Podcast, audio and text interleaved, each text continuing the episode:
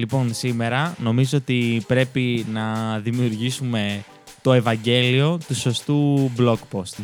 Έτσι έχουμε κάνει μία SEO checklist όπου υπάρχουν διάφορα πράγματα που πρέπει να φροντίσουμε πριν ανεβάσουμε ένα άρθρο στο website μας. Ώστε να είναι SEO ready και να πετυχαίνει τα rankings ε, που θέλουμε. Που φυσικά δεν είναι μόνο SEO ready, αλλά είναι και, και human ready, γιατί όταν χρησιμοποιούμε headings και φωτογραφίες και τα λοιπά, τότε αυτό βοηθάει και τον ίδιο το χρήστη τελικά. Spoiler. Για πάμε. Ας ξεκινήσουμε, ναι. Ε, το πρώτο είναι το να έχουμε ένα μόνο focus keyword και τουλάχιστον 2 με 5 supportive keywords. Α, οπότε, ναι, για κείμενα έως 1000 λέξεις, το focus keyword πρέπει να επαναλαμβάνεται 4 με 5 φορές, μία φορά ανά 200 λέξεις δηλαδή, ενώ τα supportive keywords 2 με 3 φορές πάντα λιγότερες από το focus keyword. Και το focus keyword είναι πρακτικά η κύρια θεματική του blog post, το keyword που θέλουμε να στοχεύσουμε και να χτυπήσουμε. Όπως έχουμε μόνο ένα focus keyword, έτσι πρέπει να έχουμε και μόνο ένα heading νούμερο ένα, τον τίτλο, που περιέχει φυσικά το focus keyword. Εδώ πέρα προσοχή. Όχι επειδή θέλω σε κάποιο σημείο τα γράμματα να εμφανίζονται πιο μεγάλα, πάω και το βάζω H1, γιατί είναι το μεγαλύτερο Ναι, σωστά. formatting. Ναι. Τα headings πρακτικά, πέρα όπως είπε ο Παντελής πριν, ότι βοηθάνε τους χρήστες να καταλάβουν τη δομή που ακολουθεί το άρθρο. Πώς χωρίζουμε το άρθρο μας, ναι, τις ενότητες. Πρώτα απ' όλα βοηθάνε τα bots της Google να καταλάβουν περί τίνος πρόκειται, άρα να βοηθήσουν και τα rankings. Έτσι πρέπει να υπάρχει μόνο ένα H1, μόνο ένας τίτλος, ώστε να χτυπάει κατευθείαν και να καταλαβαίνει η Google ότι πρόκειται για Σωστά. αυτή τη συγκεκριμένη θεματική. Και αν θέλουμε ντε και καλά να έχουμε κάπου μεγαλύτερα γράμματα, που δεν χρειάζεται μέσα στο κείμενο κάπου να υπάρχουν μεγαλύτερα γράμματα εφόσον χρησιμοποιούμε headings. Όμως, αν το θέλουμε, καλύτερα να ρωτήσουμε τον developer μας και να μην βάλουμε H1 έτσι. Ε, οπότε, το τρίτο είναι ότι πρέπει να χρησιμοποιούμε headings από το 2 μέχρι το 6. Ε, χωρίζουμε λοιπόν ε, τις ενότητες με το H2, με το heading 3 μπορούμε να χωρίσουμε υποενότητες ε, και με το heading 4 μπορούμε να έχουμε ας πούμε κάποια bullet points ή ε, τα frequently asked questions. Τέσσερα, πάρα πολύ σημαντικό και κάτι που συνήθως ε, το παραβλέπουμε, είναι οι φωτογραφίες που έχει ε, το blog post μας, το site μας, να έχουν alt text. Alternative text δηλαδή, εναλλακτικό κείμενο. Αυτό βοηθάει σε δύο επίπεδα. Νούμερο ένα, ε, αυτό εδώ το κείμενο είναι ένα μικρό κειμενάκι το οποίο κάπως περιγράφει την εικόνα που έχουμε μέσα στο site μας. Γιατί, Γιατί για παράδειγμα για τα άτομα με οπτικές αναπηρίες υπάρχουν προγράμματα που σκανάρουν και διαβάζουν αυτές τις εικόνες οπότε και για αυτά τα άτομα, για αυτούς τους ανθρώπους δίνουμε μια πιο ολοκληρωμένη εμπειρία. Ναι.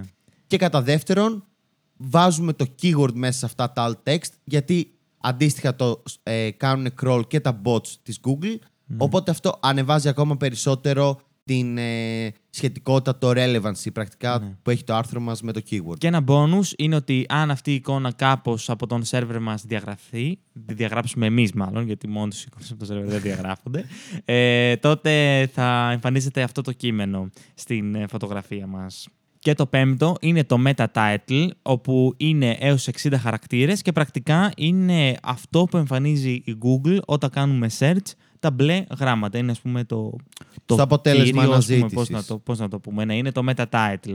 Ε, το οποίο είναι αυτό που τραβάει το ενδιαφέρον. Μπορούμε να χρησιμοποιήσουμε αριθμούς, ε, λέξεις όπως πώς, πλήρες οδηγός, top, must.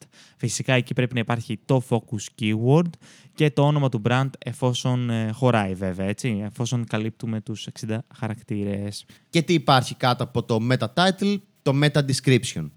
Το meta description θέλουμε να το κρατήσουμε από 140 έως 160 χαρακτήρες και πρέπει να περιέχει το focus keyword.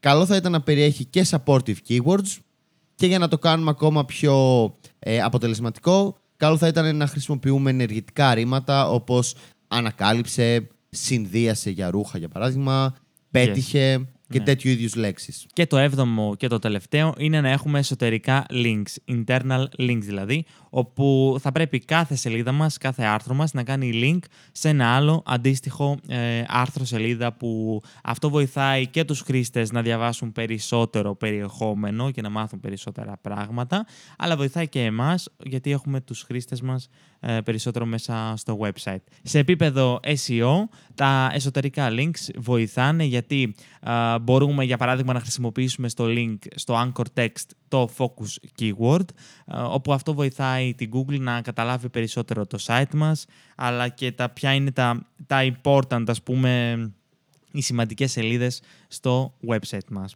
Το anchor text να πούμε επίσης ότι είναι, είναι σε ένα link είναι το κείμενο που μπαίνει σε αυτό το link. Δηλαδή δεν χρησιμοποιούμε λέξεις τύπου πάτα εδώ. Α, Για παράδειγμα, αντί να πούμε πάτα εδώ για να δεις αυτόν τον οδηγό, θα γράψουμε οδηγός για marketing, α, whatever, για social media management ας πούμε. Και αυτό εδώ το anchor text, αυτό εδώ το κείμενο που πάνω θα βάλουμε το link, θέλουμε να είναι όσο το δυνατόν ε, πιο σχετικό με το focus keyword της σελίδας που στέλνουμε. Ιδανικά να είναι το focus keyword της σελίδας στην οποία κάνουμε link.